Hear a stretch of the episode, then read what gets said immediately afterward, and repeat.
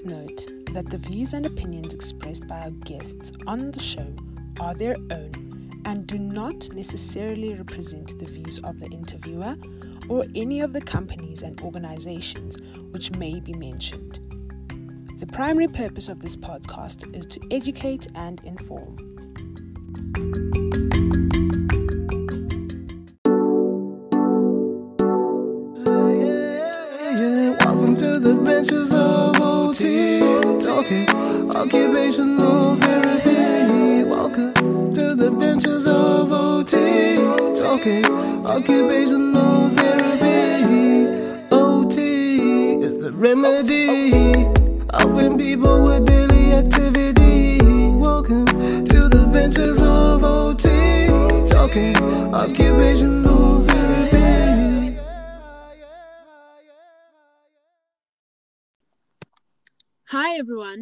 Welcome to the Adventures of OT podcast. On today's show, I have a multifaceted occupational therapist. Not only is she a, I'm going to say a pastry chef, um, she is currently enrolled in her master's and she has a keen interest in mental health and has her own YouTube channel as well as Instagram page where she speaks to mental health issues. Please welcome, help me welcome Makungu Valoyi. Hi, Makungu. Hey, Kanya, show that intro. How are you doing? Ah, thank you. Um, I'm good. I'm I'm really yeah, I'm good, thank you. How are you? I am good, thank you. Um, so I remember the first time we actually met was um during our both our coms not coms of oh my goodness um our com- fieldwork blocks Yes, um, I at a remember that. hospital in Tiger well Tygerberg. Um Mm. and we met briefly and then I think we ended up having lunch. Yes. ah, sure. That was ages. It feels like ages ago. Um, Yeah. and I, I still remember you were in third year, hey, and I was in final year. Yes, yes. Yeah, sure. Wow, and I remember yes. like I barely saw you guys, or we barely saw you guys because you guys were always busy. Um, and I think at the Mm. time you were doing your psych block. Mm, yes, definitely. I was in the acute ward and um I was more like I think my interest for psych was growing. So for me, Mm. I even enjoyed just being in the ward and doing like the extra work in terms of just getting to know the patients.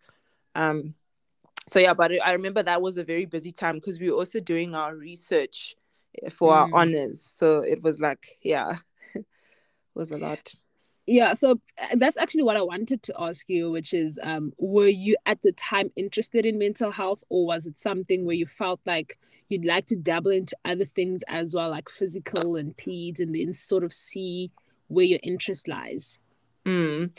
Um, actually, I didn't. I I knew that mental health was where I am at. Like, um, and it actually started in third year, where when we went we went for our first clinical block, uh, our psychiatry clinical block, and for me, it just felt very natural to the person that I am. Um, so everything that I read up on was also like, ah, this is cool. This is um, something I can also use in my own life and like improve my own mental well-being and then also apply to patients. So it started in third year and then in fourth year I knew definitely that I love psych and I want to continue in psych.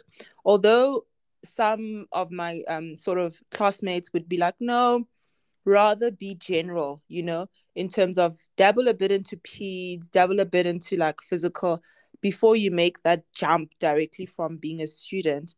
But I Mm. think looking back, I should have just kind of stuck with my um you know gut or intuition or just my um feeling of like no i don't need to go into anything else because this is where i i feel most natural in if i can put it that way Mm. Mm. Um, because I I think I had a one of my guests actually one of the OTs had also mentioned that that you know when you're starting out in your career in OT you sort of want to be more general um Mm. obviously for the experience and then just also to see if you really really do like um be it psych or peds um or Mm. physical um but I also feel like sometimes when you know you know you know yeah exactly. And for me, it's also that thing of right now, I know it's psychiatry and mental health. Mm. Maybe later it might be peds, but I know if I definitely dabble, I will feel like I'm wasting my time. Because even in ComServe, I just felt like, why didn't I just go straight into psych? Um, just because I feel like I'm in the season of psych, and then maybe later I might explore and um, go into other fields. Maybe. definitely also because i think because ot allows us the leisure of you know dabbling into so many things and you can do Mm. it at any point in time within your career and you actually mentioned that um when you were obviously doing running groups you notice that oh you can uh, do some of these things in your own personal life um my Mm. question to you is do you do those things that you you know that you you try and facilitate in your groups Yeah. Um, so one thing I really sort of a value that I hold close to my heart is like practice what you preach. And Mm. obviously because we're treating um people who are ill, so it's not now to go home and do everything because then uh, ethically like where does that fall in? But just sort of like the the principles of rest um that Mm. I I I practice the principles of social um life you know in terms of like just having a balance i think overall what i do practice is al- allowing that balance um sort of not forcing myself to be like i have to rest i have to but more like okay where this week i feel like socializing let's go for it um and also then being strict with my rest so i have like one day a week where I don't work at all. And some days, you know, I'm not saying I do it consistently, but some days I'll work 12 hours and then feel like, yo, I should have rested. But Mm. I really try since first year, I've just implemented that regardless of what is happening tomorrow, I need to work around it so that I can rest today. Um, and and it's really helped with my own productivity. So yeah, majority of the things that I, I say to my patients that I can also apply, I try to but to the extent that it's applicable to my own life. Um, and that is Mm. to speak with cho- sort of just having a balance, having boundaries, um, ways to manage stress, and yeah, sort of the general things. So, which day of the week do you then choose to say, okay, on this day I'm not doing anything and I'm resting? Yeah, yeah. Uh, I it used to be like Sundays. I think as a student, I remember it being Sundays because then I'd Mm. go to church, um, come back, chill, spend time with my friends and whatnot. But right now, I just sort of choose according to my schedule. So if I know on Saturday we're all going to, I'm working on Saturday, half day or something like that, then I know I'm not going to now book a rest day there because it's just not going to work. So maybe I Yeah. say, okay, Friday, I'm off, then I know I'm going to rest, or Sunday. So it's, it's sort of, I just work around which day I'm not at work um, because it's Mm. helped me. But as a student, it used to be Sundays because at least it, it- like it's either Saturday or Sunday, and usually Saturdays I'll be studying or you know trying to um do other things. Yeah. Mm. Um, Mhm. so for me, when I first met you, um, obviously because we were so busy and we only met for Mm. like a lunch, a short, brief lunch. Yeah. Um, I picked up, I picked up that you know you were quite goal directed and you were very like focused um on your studies and where you wanted to go. Um, would you say Mhm. that that's um linked to obviously you know your mom is a leader or was a leader? Would you say that you you may have taken some traits from her? Sure. Um, thanks for saying that. Like honestly, when I think of myself in fourth year, I'm just like just trying to make it through. I think we're all just trying to make it through. you know, like you. Um, but yeah, my mom, she enjoys leadership, and I think because of her, obviously, uh, you know, you grow up, you look up to your mom, and um, well, I looked up to my mom. So I think a lot of her traits I have, um, in terms of this is the world is your oyster, if I can put it that way, and um, Mm. she's always been, I'd say, busy. So I think for me, being busy sometimes um, feels like the natural thing to do. So that's why I try to really slow down because I realized no, actually, you don't have to be so busy. But I grew up in a household where she was always, you know, just going to meetings, preparing this, um, organizing this, and it really inspired me from a young age to just sort of say, okay, this is what you know I can also do, and I can also be. So applying those principles of just staying focused, knowing that you can achieve what you put your mind to, I think I've just applied it throughout my life. Um, yeah, and I think also with personality, maybe because I do, I, a lot of people may say like, "Oh, you look so serious," and so you know, with the glasses also.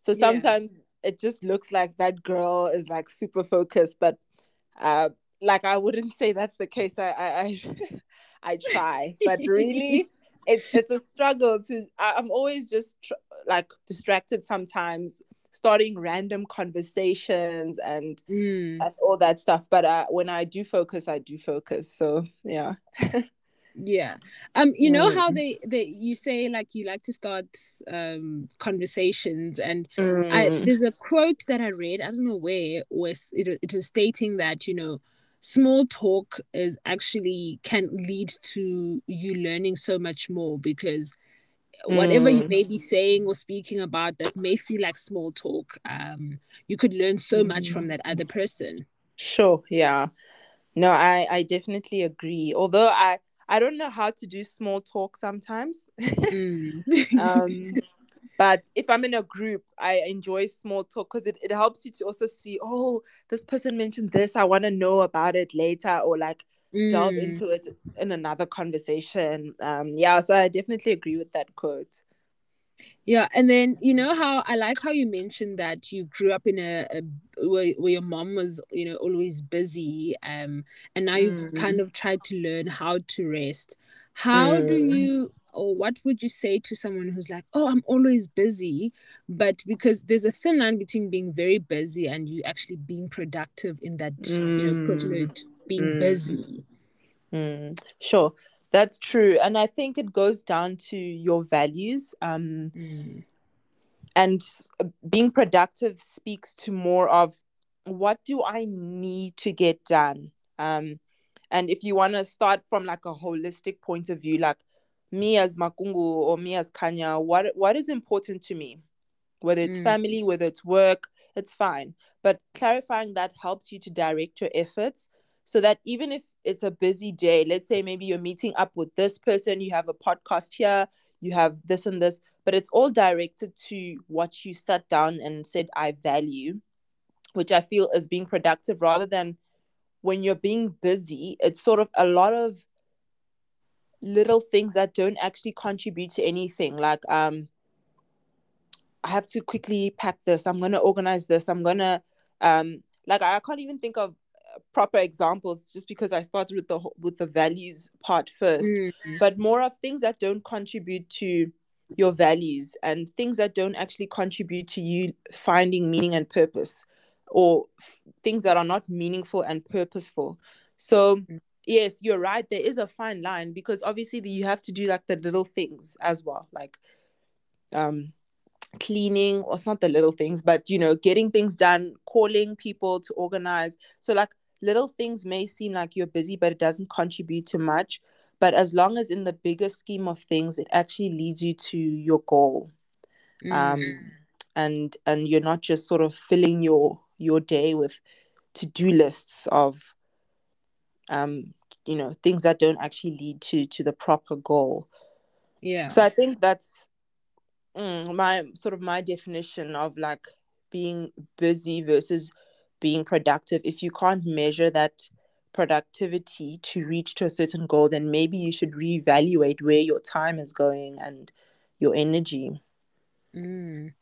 Mm. um so for someone who's listening and they're like sure okay values mm. um what are values um how would you define mm. values mm. sure now you're asking me to i'm trying to th- you know the theory somewhere um no, but simply put, values are things that you find important. Yes. Um, in essence, things that make you you, um, and things that you honor. So, for example, if you, I, I usually ask if you didn't have to work for money or if you you could plan out your day or the rest of your life how would that look like you know um mm. Would you be spending time with family? Would you be improving your education? Would you be learning about yourself right? So values are, are things that sort of you honor and you need to protect in order to feel like you. Um so if someone honors or values education they'll usually feel like unfulfilled if they're not learning something if they're not enrolled somewhere if they're not working towards a degree right? Mm-hmm. But someone who values family if they're not spending regular time with their family they feel unfulfilled. So it's sort of you have to sort of introspect okay what is most important to me? Mm. like in my life not necessarily right now. What do i value the most? What do i need in my corner to make me who i am? Um and it, it, it it's very abstract. So i think a quick sort of activity maybe is to like go on the internet um look for values list or on pinterest there's usually a list of values.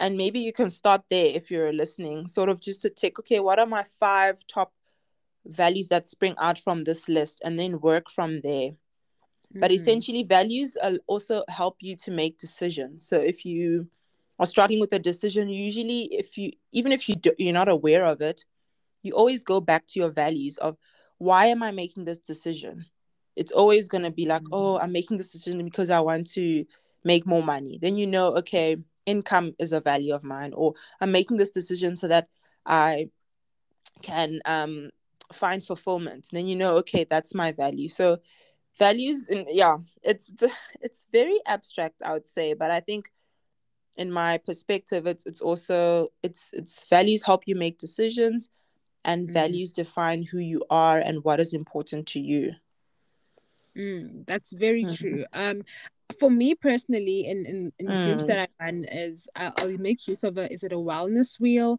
where mm. the patient will need to rate um, how they feel they engage in certain occupations or aspects mm. of their mm. lives and mm. you know mm. from, you rate it from one to ten and if it's like a three um so let's say relationships are a three then we look at okay why is it a three um mm. what can you now mm. do to try and improve it and make it a an eight as a or a 10 as opposed to it being a three um yeah so that's usually how i um address or yeah that's how i usually address you know the values and how much time people then start engaging in the things that are important to them. Mm, yeah, that's beautiful.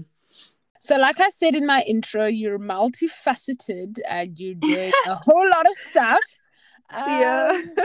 my first question to you is why did you stop mm. posting on your cake page? Sure. Wow. Okay, come for me. Like, just do that. okay so background so my cake page um i started it in the heart i'd say the heart of lockdown. But basically um i i always liked baking. I've always baked sort of like muffins and so on. And then in my comserve year when i'm you know when you're earning a little bit you get to I, I got to buy some of the cake things that i actually wanted to bake. So mm. i started a business um and then the business was going you know and going. But then when i changed jobs which meant i also moved from limpopo to gauteng i no longer bake for like I don't bake actually that much maybe i'd say i bake once every three months like mm. bake a cake so that's why i stopped posting because i moved jobs and that meant i didn't have customers um and I didn't also want to start a business here, which meant less cakes being baked. So I mm. only bake when I like feel like it because baking is also a lot of work, like baking a cake. So yeah, I think in the future maybe I'll bake more frequently, but yeah, right now that's that's why Ah, um, mm. I know that you live quite close to me, and it's my birthday in like two months. So yeah, I know where I'm ordering my cake. okay, yo, I I'm even afraid to say anything because I'm someone who, if I say I'll do it, yo, I will really go. Like I will do if I'll keep my word. So I let me just say, you know, happy birthday. you know, uh, but yeah, it would be nice to to sort of get some bake pans going um, Yeah. in two months' time. Mm, we can talk. Definitely. Um, Mhm. and what are you actually currently pursuing your masters in? If I'm not mistaken, this is Mm. your second year. Yes, yes, it's my second year. Um, I'm doing my master's in philosophy and ethics of mental health. So that is the Faculty of Health Science um, through the University of Pretoria. But it, I'd say the, I'd go on to say the the purpose of my degree is more um, to improve my critical thinking skills and sort of, I, I, I like to say my debating skills in terms of like what is ethical, what is legal, is this Mm. actually therapy, is this not? Um, does this patient present like this? Do they not? So it's kind of like my critical thinking skills um, that are being improved throughout my my degree. Oh wow. Um, Mm. and how long is your degree? Mm. It's actually a year, one to two years. Like I was telling my colleague that I feel so bad that I couldn't finish it in a year. Um, I, I usually I am hard on myself sometimes, so it can be a year, um, Mm. because you can finish it in a year, but you can also do it two years. So the year they say it's full time, but you can also finish it a year part time. Um, and then two years is sort of like the max, um, that they they have stipulated Mm. which I'm sure you can extend if you really need to. Yeah. Do you feel that it's better to to pursue your your, your masters or continue with your Mm. studies soon after university, or do you feel like you know maybe four years later you can always go back? Um, obviously, this is now speaking to your own personal experience. Mm, sure. Yeah, I think it boils down to what you value. um, because yes, I, I agree with that. Like some might say, well, you haven't even gained experience, so what will you know what you want to delve into specifically? I didn't want to pursue further studies in OT and I knew I wanted to learn more rather than like the the experience part of it. So I think if you want to just learn more and grow while you're learning, then yeah, maybe you can delve into further studies. Um, but if you feel that you want to contribute to the field in a more effective way, like maybe the systems and OT or treatment, uh, certain treatment assessments, I mean, treatment assessment, assessment um, tools, then maybe wait a bit so that you gain experience in that tool and then you know what problems they are. But Mm. yeah, for me, I, I wouldn't say there's a one size fit all because we all have different like values. Some people by the age are age based, so like maybe by the age of 30, it's like, okay, I'm done studying, you know. Mm. It's like I just want to get titles and until I get to a certain point. Definitely I'm I'm doing it because I'm so passionate. Um like literally it's just because if I didn't do it other things like books. So I said, listen, if I'm always reading about mental health, let it be a degree then, you know. Um Mm. that, that's why I didn't want to do it in OT because um it, I wanted to also expand more just advocacy wise instead of like the OT route, like just mental health in general. So that's why I actually studied. I just thought if I'm already reading so much about it, let me just put it, let me direct my efforts into like a degree. And then Mm. at least at the end of a year or two or two years, there's something to show for my reading, you know? yeah, yeah, Mhm. definitely. Mm. Um, you know how my dad is always encouraging me to do my masters, which I Mm. love. But then I'm like, but I'm not sure what I want to do it in. So for Mm. me personally, it's a thing of I'm not sure what I do it do my masters in. So that's Mm. why I'm not doing it at the moment. But Mm. I think for me personally, it would also be great to, you know, do it now. Um, obviously because I don't necessarily have responsibilities. I don't have children. I live, you know, um, Mm. I don't. There aren't really that many responsibilities for me to really say, okay, so I wouldn't be distracted if I can put it that way. Um, Mm. whereas where once the baby comes and the marriage comes, there, a lot of things start Mm. happening. So Mm. yeah, um, I see why some why my dad is actually encouraging me to to do it as as soon as possible. Hmm, sure. And would do you think you'd do it in OT? I don't think I would actually. Hmm. Um, I'm not sure what I'd do it in, but I don't think it would be OT. It would be Yeah. in health. It would be in health, but I'm just not Mm. sure which lane I'm, I- I'd like to take. Yeah. Mm. Speaking about advocacy, um, you obviously have your Instagram page where you're advocating for mental health. Yeah. And last year, you even um, worked with uh, The Fix, which is a clothing store. Um, Yeah. Tell me about that experience. How was that? Sure. Um, yeah, like I remember, you know, they like I got a DM from them. Um, so I was like, oh, okay. And then when I read it and I was like, oh, like this is very cool. Like I, I think I did it like a mini dance and like jump of excitement. So for me, it was very, very exciting because it was like us, you know, another platform that people can learn about mental health. Um, because they they reached out to me to speak on self harm. So, Mm. you know, a very difficult topic in terms of like the uh sensitivity of it, but much needed. So I was very excited to, you know, to collab with them and say, yo, wow, like I get to reach out to much more people because obviously their following is, you know, much bigger. So I was Mm. very, I was, mm, yeah, I was very excited, and also because I, I didn't tell anyone until the video was released, um, of me sharing about what self harm is and ways to notice it in others and take care of yourself. So it was that thing of like, ah, you know, not that I wasn't allowed to share. I just felt I didn't want to share it until it was out, and it was like three weeks before. So Mm. yeah, but it was it was very exciting and also affirming for me to know that okay, someone notices the work that I'm putting into um the the page, um because yeah, at the end of the day, it is sort of vo- vo- voluntary work, you know. Mm. It's it's in your own time. So as much as you, want, I'm passionate about it and I'm happy to do it, so other people can know.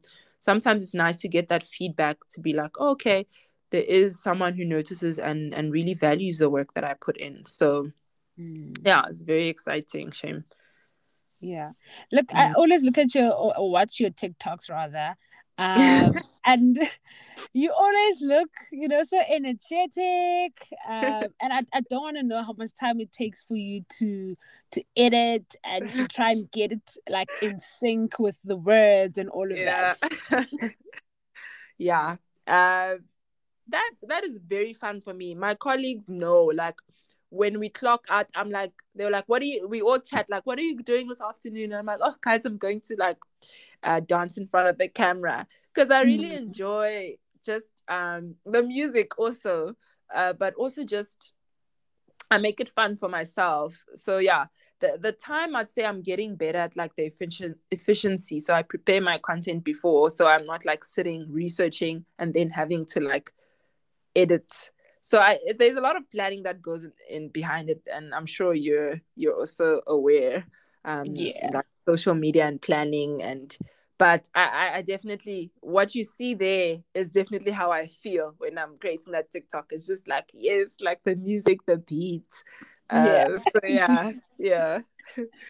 Yeah, um, and what I do like about your your page is that it's so informative. Um, and you know, nowadays people are very visual, so it's about I want it to be short and sweet, but also informative. And I I really think that that's what your page is doing. Um, it's short, it's sweet, and it's to the point. Um, Mhm. people get to read and they are informed about the different forms of taking care of oneself and taking care of your mental health um and i feel like it's it's such a great platform to have Mm, sure. Thank you, Kanya. Um, that actually inspires me. Like, just to I, I like I want to create content now. Um, yeah, it, it's really good. I must say.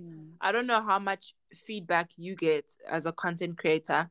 Um, especially intentional like specific feedback it's really nice to get feedback because you know that that that work that sort of specificity that you put in um that yeah you know someone is noticing how short and sweet i'm trying to make my videos so yeah um thanks for that So now I actually wanted to speak about the transition from working in government Mm. um, and now you're obviously working in private. How different are the two? sure Obviously now It's- you're in private yeah. psych as well, so it's very Yeah. different. yo it's a world like guys it makes me sad because i'm thinking of the government facility and um just kind of like the resource limitation and by resource it might not necessarily be therapists but having to to bring in your own activity Mm. um, or materials for activity rather um, having to sort of think really outside the box that okay maybe we do have resources but these are the only resources. So you you use them and then you also have to reuse them and play around with them. So there's a lot of i'd say more effort mental effort in, in that i experienced working in government psych or the psych ward. Whereas now in private there's so much resources and materials for activities that you almost like now are just focusing on the the actual like it's it's less work thinking about how to make an activity work and more on like the therapy and what the patient gets from it so like it's a world amount of like difference if i can say that Mm. like now because everything has to be assigned like signed off so if i want to do this Mm. change something it has to be approved and approved but in private now if i suggest something today to my prac- to my boss my prac- the practice owner tomorrow she gets the stock and we start with it you know what i mean? So it's Mm. very like you you feel like what you're doing actually matters and you get to then it makes me more motivated to do more because i know okay if i've noticed this i think the patients are enjoying this kind of activity because it improves their mood. Let's buy more of these or let's change this let's get this. And then the next day or the next week it's available for us to use. So yeah i think it makes it sound like you know it's better in private but resource wise material wise it's i think it's better um mm.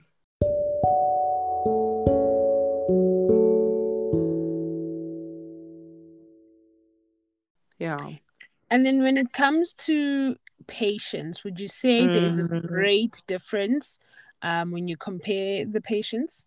Mm, sure. I think um the, the because I worked in like the rural government and then now I'm in Centurion and you know uh yeah Centurion. I don't have much to say. Let me not say this is Centurion because I haven't really like sat down and thought about but it's urban. Okay. Yes. So yeah, so and it's private. So the the the classes are different. Now it's upper class, you know. Whereas in private, I mean public, my patients were like there's certain also the language barrier, but also like the the, the level of education. Mm. So whereas now with my patients, some of them ask really great like questions that I'm like, yo, I'm gonna have to go read up on that, that type of thing. You know, um, it's also people that are in my profession, the health sector, Mm. um, so higher functioning um, patients and also people in society. So it's it's I think it's it's yo it, it, it for me it feels the same because I think the therapy that I gave in in public and private, I'm the same person, um, but the feedback I'd say or the understanding, you know, uh, people understand what OT is or the Mm. services that they're supposed to get. Um, so it's it's definitely I'd say put me on my toes.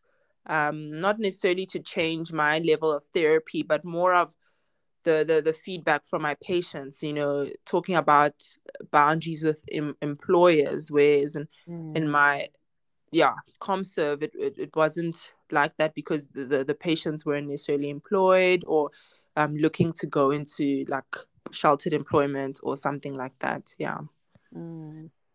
Yeah i feel like you also get to learn so much from from patients i mean be it both low low Mm. functioning or considered high functioning Mm.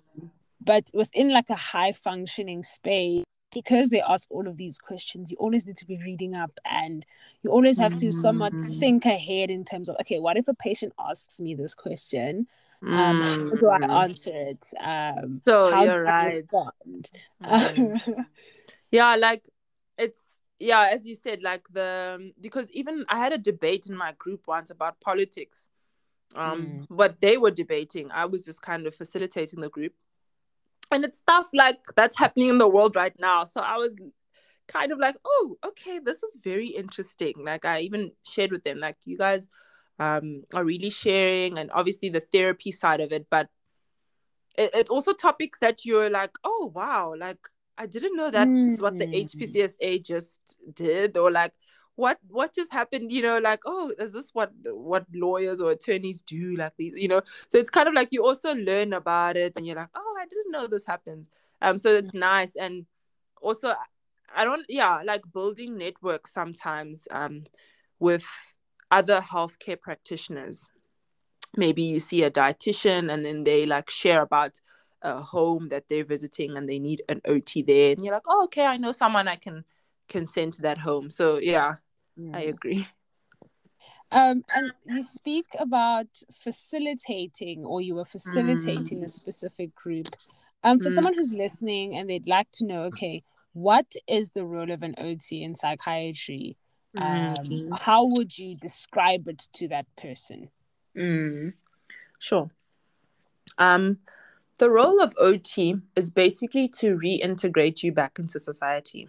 Um, so the idea in in psych is because I'm also working with inpatients, so people who get it get admitted for maybe a week, 21 days, and due to their mental illness, right, or mental health issue, uh, or the reason they were admitted, there's usually a dysfunction in areas such as their work or their social life, um, the you know the ability to learn their social. Yeah, I was about to repeat myself, but or their leisure activity, so their ability to to nurture themselves, rest. Um, so there's sort of an imbalance somewhere in their lives due to this mental illness. Okay, so we as OTs assess where and how this has affected their functioning, and then we also treat it. So Mm. my role of an OT is to teach you skills that you're able to apply when you get discharged, right? And we start these skills in session. So I don't just sort of talk and say, okay, this is how to set boundaries, this is how to manage stress. But in the group, I bring out activities that are stressful, and then we see what comes out, and then you're able to process and really deal with that stress in the group. And I facilitate those things so that when you get discharged, it's not a thing of oh i've never done it before. You've done it in therapy. So that's i'd say in a nutshell my role um, as an ot is sort of to treat those things that are affected by your mental illness um, and areas usually with functioning. And then so that when you get discharged you're able to function and you're able to sort of cope in a healthier manner than maybe you did before And how do you Mhm. actually facilitate um, a patient to ensure that you know these stress management techniques they are able to make use of it or they will make use of it once I mean, that's where I guess the theory comes in in terms of understanding the diagnosis. There, um, so we also do, you know, what we call an OT prognosis. So your functional prognosis in terms of yeah okay, how how did you apply? How did you manage stress in the past? Um, and and so on. What is your ability to sort of apply it in the group? Are you understanding? Are you still at the level where you just understand how to manage it? Or are you at the level where you're able to apply it in the group? Um, so all those things kind of determine how you can transfer it. But at the same time, things can happen and then you're unable to. Um, so it, it, it's difficult, I guess, to to say. Um, but it, you usually see it in the group when someone's motivation also to apply all these um, techniques then you know okay they they're going to apply them by maybe we, we, we do a daily plan of your day outside um, of the hospital and and see that okay this person actually has made time to to practice these skills or to follow up with their with their therapist um, and like tangible plans. Then we can see some motivation where maybe they've also brought in family for family therapy um, mm. so that their family is also involved. So it's kind of tied you know to motivation. There also level of consolidation in therapy that can i you know identify. But then there's also relapse where someone comes back and they're like you know i tried and i'm i'm back again and that's fine. And it's sort of okay how can we you know show it to you in, in a different way? Because sometimes relapse is not really like to say you failed but yeah. um it's just like you're learning something else about yourself um so that we can help you. So mm. yeah it's, it's it's it's it's a tricky question for me to to answer but i yeah it's usually tied with motivation and i also like follow through in terms of tangible plans mm.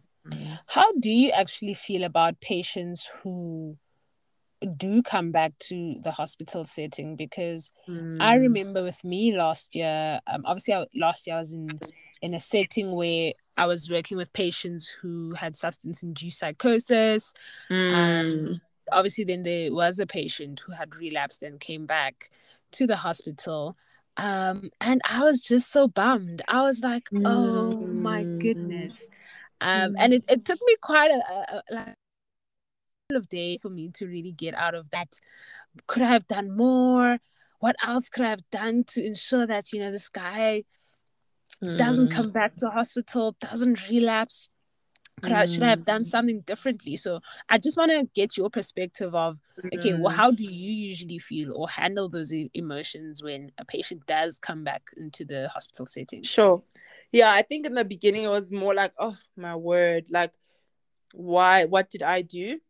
Mm. But I also started realizing it's the community. Um and by community I just mean like that revolving door syndrome. Like there's just so many I'd say social ills. Like there are many factors to why like my patient would come back and relapse. Mm. And it's it's not, you know, it's not necessarily what could I have done better. Um so when I see a patient uh, now, I'm like, oh hey, welcome back. And if I remember their name, it's like, hey, you know, Kanya, welcome back. Um, how's it been? And then obviously delve into okay, what happened? Um, mm instead of yeah. So now it's more of a i wonder what what we can do um to help you. Um and because i i realize that each patient has their own process. Some people take 5 years and then it clicks in terms of what they need or to be able to set that boundary. Some some people takes 6 months someone it takes 2 days. Like it, it really depends on where they are on their journey and mm-hmm. if that means them coming back to the hospital to to learn certain skills again then i'm there to help them because they're a different person coming in who has a basis and it's not like mm-hmm. the first mm-hmm. time they hear it so hopefully you know in their own time they're able to to apply it and and hopefully then overcome the next stressor and yeah being admitted doesn't necessarily mean mean like you you know you you failed it and you you have to start over again um mm-hmm. maybe we learn it a different way and maybe you just want to rest because I, I have a lot of patients who just want to rest and recover and learn more about themselves so every year they come and get admitted for that mm. it's sort of their year to check in and rejuvenate mm. but definitely with with the acute like psychosis um it's more I'm, I'm just like oh what is happening in the community that i'm missing um mm-hmm. i even got to a point where i just wanted to leave the hospital and go into the community because it's i realize it's not a it's not a like treat you for a week and then discharge you thing it's yeah. more of something's happening something's happening in your community that we need to check so sometimes it's that mm. Hmm. Yeah, because that's also what I say to to patients about um the, like home environments for example that yes Mm. you may come in here and you'd like to change and learn new skills but then you also going back into the home environment where things haven't changed not everyone in Mm. your family came into the setting to be part of the process so you're still going to go back into the exact same environment um, obviously Mm. with all of these new skills. So now it's about how do you manage being in the same environment, but with the skills that you've been equipped with. Yeah, sure. Yeah, I agree with that. Yeah, that's true. Sure. So, what type Mm. of groups do you actually run? Mm. Um, so I run psycho-educational groups. So that's basically learning information based. Um, we learn how to cope with stress, um, what do boundaries look like, um, and so on. So sort of just information. Um, I also run task-oriented groups. So that's more you know you, that's where you see the ots baking or painting and all those things but we usually paint and do crafts um Mm. but the underlying treatment there i want to add is is is usually you know managing time emotional regulation um participating with other patients you know social participation improving your motivation positive thinking. So there's usually a therapeutic goal behind those. Um then i also run social emotional groups. So those are um, smaller groups and they last for longer. So longer, I just mean maybe we in therapy for two hours and Monday to Thursday, Mm. Or sort of like a longer term for the same people. So those it's processing, you know, those difficult emotions and and so on, and sort of sharing in a safer space. And then there's lastly, I do skills um, group. So that's learning the skills of standing up for myself, um, building my confidence, saying no, setting boundaries, um, type of group. Yeah. So I'd Mhm. say those are the four groups that I run eh, where I work now. Um, and, and, and what would you say is the significance of um, a patient being in a group um, as opposed to you maybe just seeing them on an individual basis? Mm. Um, so the main thing is, you know, social participation, engaging with others. So there's a lot that goes into communication.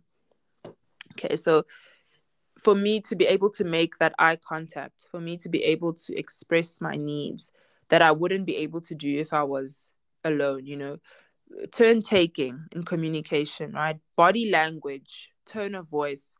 Um, and then also, I, I want to speak to Yalom's uh, Therapeutic so, factors. you know, um, universality. So when every day, I think when patients share, it's it's that thing of I'm not alone.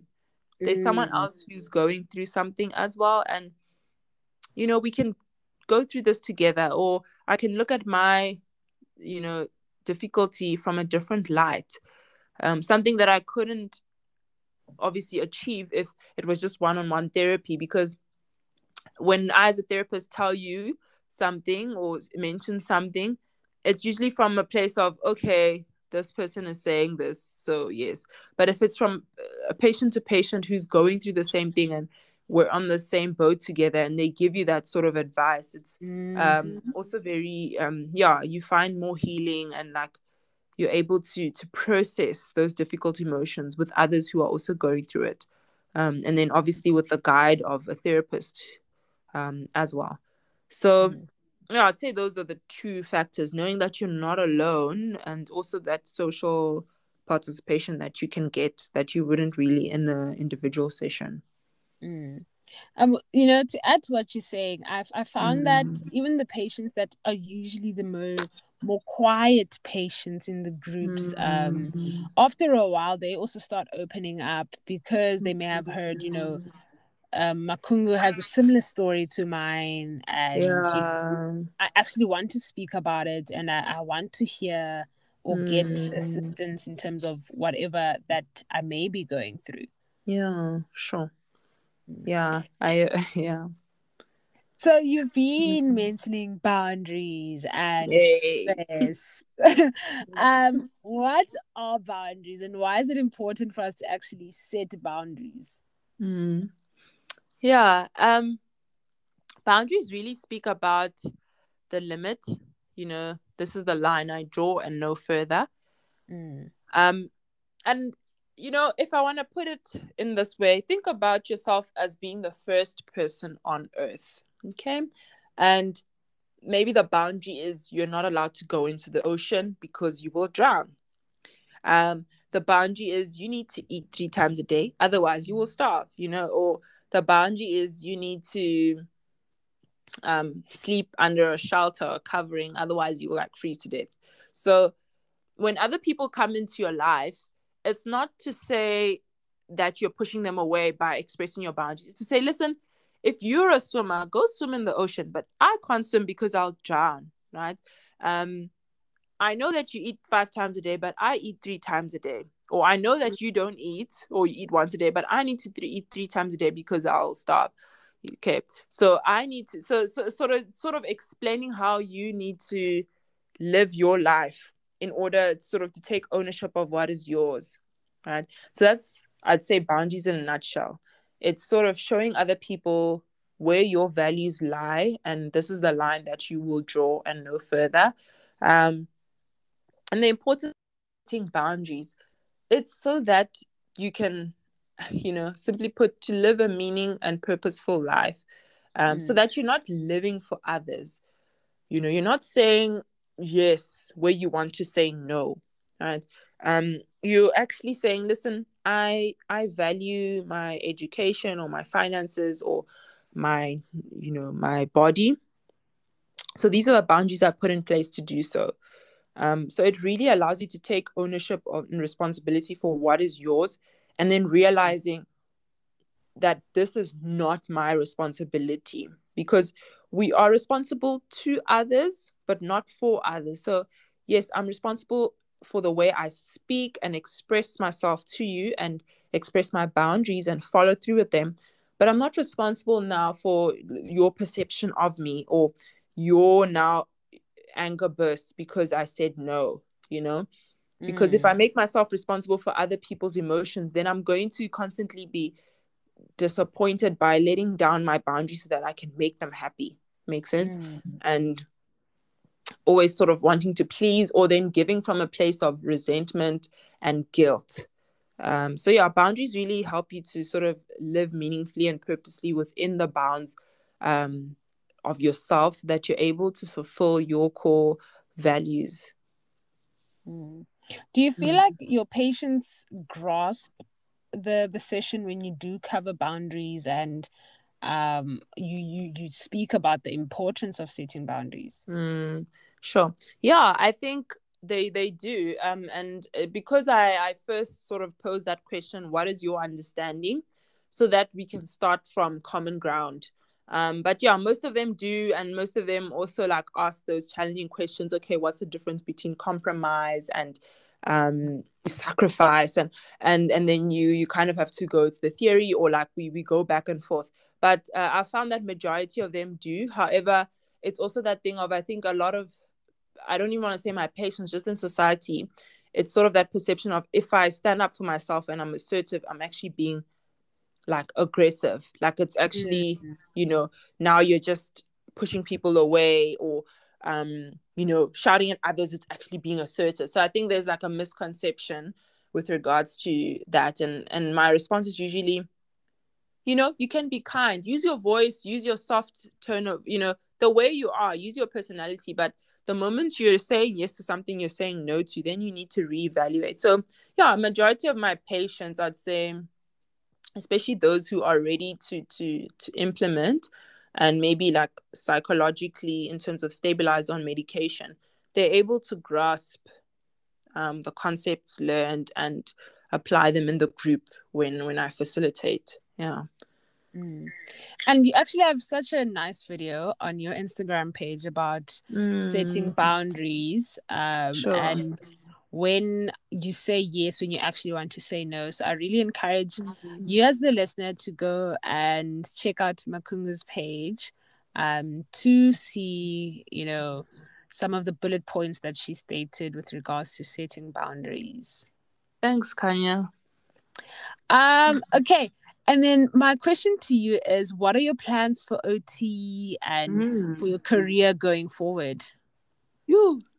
Um. Hmm. I mean, it's a big question. yeah. I mean god knows. Like um i i'm interested in the law.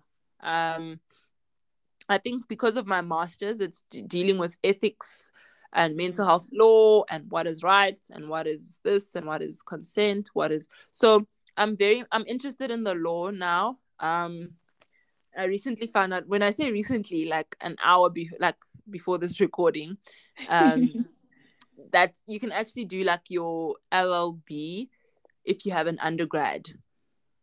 Oh, Um, wow. Yeah, so I was like, oh, okay. Like, what is? And it's for three years. I'm like, what are what is three years compared to the rest of my life? But not that I'm gonna now jump on the train, but I I- I'm I'm not really I'm not set in stone in terms of what I want for my career. What I Mm. am set in stone is I know advocacy will be part of it. Um, I don't know to what capacity. So when I speak of the law, I don't know if in terms of do I branch into like you know post grad in a a law that deals with mental health issues. Um, do I become sort of an ethics lecturer? um, so OT is really just my basis right now, and I'm just going taking it year by year, to be honest.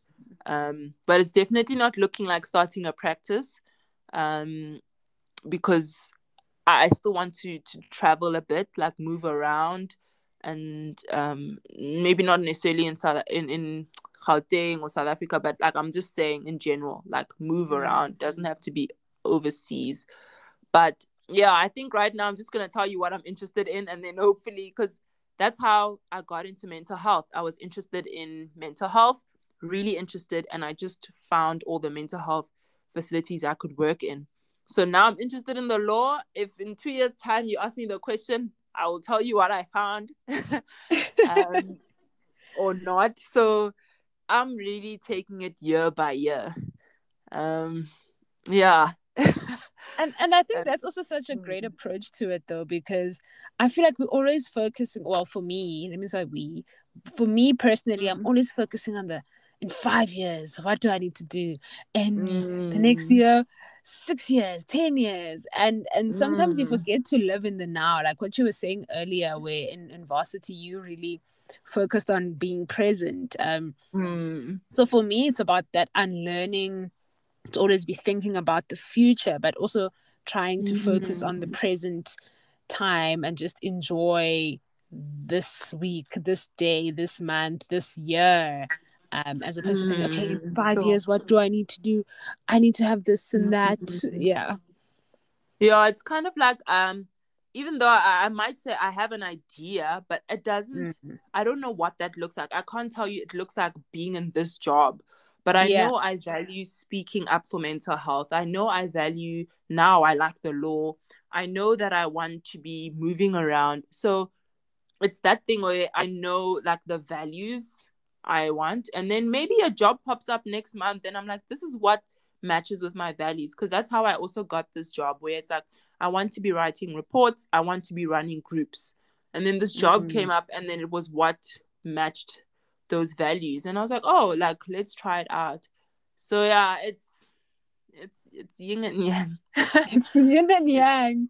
It's truly. yeah, it's, um mm. and and you can't really set things in stone because if they don't go your way that's when you become frustrated and you beat yourself up about it Mm, sure. Yeah.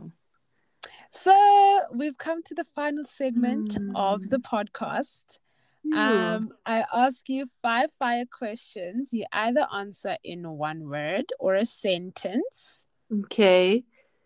Wow. right no pressure Okay, you've listened to the message and all the OT lessons. You're running out of seconds. It's time for the final segment. This a minor reminder of what you're all about to witness. Rapid fire with Kanye. Welcome to Five Fire Questions. Five fire questions. question to you is do you have a therapeutic voice Shoo. Yes. um, yeah. What does it sound like actually? Um, this is my therapeutic voice. I think. Let me. Am I allowed to elaborate, or is it done now? No, no, you can elaborate. Okay. because um, I've always had this voice, like this my voice. Okay, I've always had my voice, but you know, but like I always felt like I'm soft spoken. So in crowds, when I say guys, everyone would be like, just continue with their own thing. Oh, so I used to be like, I just wish I could be louder and more like, you know, just a voice type of thing. Hmm. Then when I went into mental health and therapy, like it just made sense. Like I enjoy my voice now. So when I say I have a therapeutic voice, I mean like basically I think my voice or based on the feedback, let me not try and put myself there, but based on what I've heard from my patients, that you know, being soft spoken or like this the, the voice that I have helps them. so to Hmm. to gauge and connect. So yeah, I'd say yes, but it's always been my voice type of thing. Um Hmm. uh, yeah. that's that's great that you know the patients feel that they can better connect with you because of you know Mhm. your voice. Yeah. Um, sounds so like weird. yeah. Um, the second question is if you could create a law that people would have to live by and follow for a day, what would it be? Sure. Okay. Listen. uh, if I could create a law at the top of my head, I think listen for a day. Mm. Just one law, ne? It maybe Yes. it can it be a law with a comma. Yes. so only ask questions and listen. Um, at a workshop that I was at, one of the facilitators was like the one of the most powerful things you can do is just ask a question. So- Mm. because so many times you miss a lot of the things that maybe you're looking for or wanting to learn because you haven't listened or I haven't listened. So yeah, the law would be just only ask questions, comma. Well, you wouldn't put a comma with and, but only ask questions and listen. Full stop. Yeah. Mm.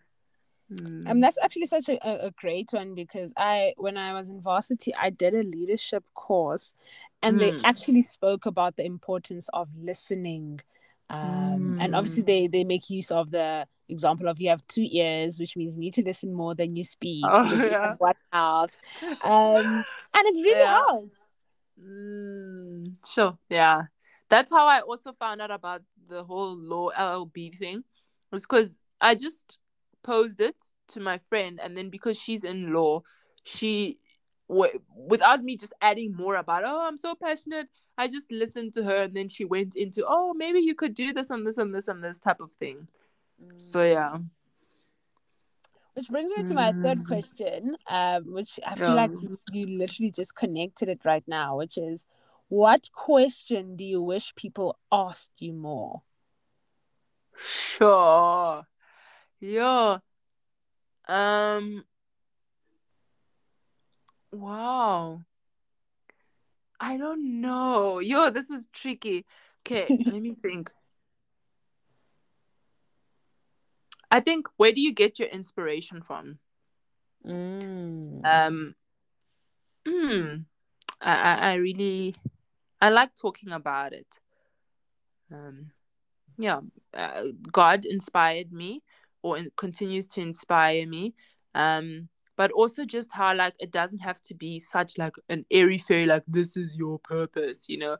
It really Mm. just is an everyday day to day thing where you're like, oh, I'm interested in this, and then you delve into it, and you're like, oh, this is where it's supposed to lead, and then you knock on a door, and then it opens, and then another one. So it's like, where do you get your inspiration? I think it, it will allow me to really share like my story.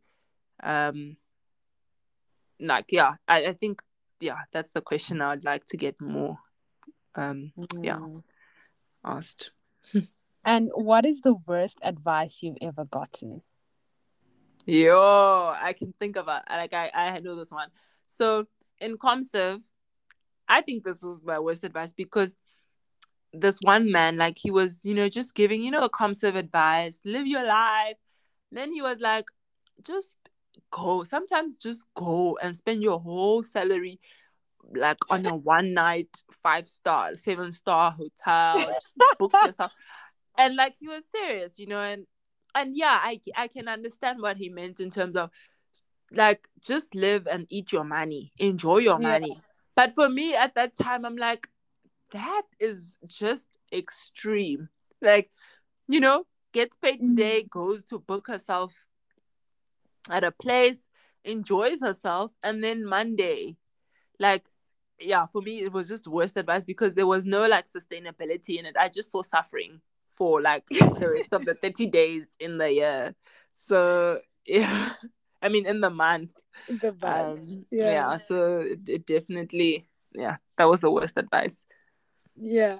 Mm. maybe it's also in terms of you know how we talk about perception um maybe he, Mm. he meant it in the sense of go enjoy yourself you know how people like to use the Mm. saying of pay yourself first Mm. maybe he meant it in that sense but obviously i wasn't there so i wouldn't necessarily know what he actually meant Mm, I, I Um, would like to think yeah. he meant it that way. Like, just kind of don't calculate too much. Don't now be strict with your budget.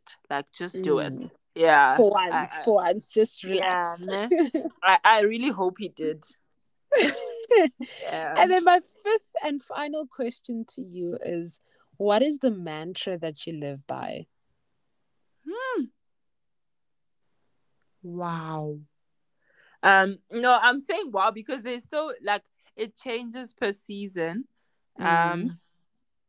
but this is gonna sound a bit depressing, but I'll explain. For me, it's um sort of being aware that I'm going to die.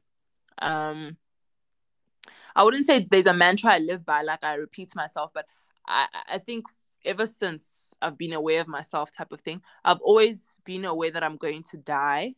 Um, and the, what I mean by that is it motivates me. So knowing Mm. that I'm not necessarily on earth forever. So whatever I do is intentional. Um, whatever I do, I want it to be sustainable. Um, the people I let go of, sort of having faith that they will find the like they will find i'm not like i'm not a i'm not the only person that can fulfill what they need what they need. And then the people i keep in my life are there because i can deposit things in them for either this life or eternity. So i kind of have that perspective of like when i make decisions and when i give back. It's always that thing of i know i'm not going to be here forever. So i don't want to just help you just for now. I want to teach you also to help yourself. I want it to be sustainable and intentional. So i'd say that's like the mantra um Mm. that is like replaying in my mind. And it doesn't make me scared. It's not like a thing of like um yeah because people be like oh my gosh why do you have such a thing? And i'm like for me it motivates me like oh yay. Um, um i get to like i don't know because i also believe you know there's like life after death. So that's why it's not such a scary mo- thought for me. But it's more like okay i'm not going to be here on earth forever. So what i do on earth here the people i meet um just to be intentional with those interactions. Yeah Um, and I I completely am on the same page with you in terms of that Mm. because, um, I have this thing where, well, I saw it on Sadhguru's page for those who follow Sadhguru, um, but he Mm. has this thing where he likes to say this is a brief life, and Mm. for the past couple of months, maybe going into last year, like I always come across that because it's, it's screenshotted on my my phone, and I come across the screenshot, and I'm like, it is a brief life, you know. And sometimes I'll post it on my WhatsApp, and people are like, Kanya, are you okay? And I'm like, guys, Yeah. it's just like you know, it's a brief life, and, Mm. and we tend to forget that um, we are living on borrowed time, and sometimes we aren't Mm. present, we aren't intentional with regards to our relationships, um, like you were saying. Um, and then I even saw a video where this guy was saying, okay, think about how many times you go visit your family or your parents. Mm, and then let's say you're mm. saying i'm going to visit my family for two days i mean twice a year. Um, and if you were to know when your your parents were to pass away let's say in the next four years it means you're only going to see them eight times before they pass away in that fourth sure. year so it's it's it's really about we we for me personally um i found that i was always living willy-nilly um but now i'm like i'm more intentional i'm doing all those things that i was very afraid of doing like Mm. hopefully i should go bungee jumping soon as well Ooh, yes. Yeah. um, Yo. Yeah. no, yeah, that's a big one. but Mm. I, I like that you actually said that Mm, sure. Yeah, it's. Mm, I think you also become wiser. Um, wiser. I don't mean like you know guru or anything, but as you mentioned, you're more intentional with how you spend your time and the interactions that you have, and then also being going for what you're scared to do because you know that if I don't do it now, I don't know when the up next opportunity will come. so yeah, good luck, hey you. Uh, like jumping. yeah. i was i was hoping you'd say you're going to tag along ah, I've done it once. Um, and I don't think I I decided I'm not doing it again. It was just no, it's not my thing. yeah, that's yeah. Sure. Um, thank Mm. you so much for Makungu for being on my show, um, for sharing your knowledge and your experiences. Um, for people who are looking to get a hold of you on social media, um, where can they get a hold of you? Mm. Okay, so social media, um, I'm on advocacy for mental health. Um, it's on Instagram, and then TikTok as well. It's advocacy for mental health. Um, and then the the baking that you like mentioned there, um, it's MK's Cake Room. Mm, If you just want to like get inspired, or you know, send me your cakes that you challenge me to bake or anything like that. Um, it's MK's Cake Room. Well, if you've enjoyed today's episode, please share it with three of your friends you believe would enjoy it too. Also, head on over to our social media pages at the Adventures of OT podcast on Instagram and Facebook and tell us which part of this episode you enjoyed most. Thank you so much for listening. See you next time.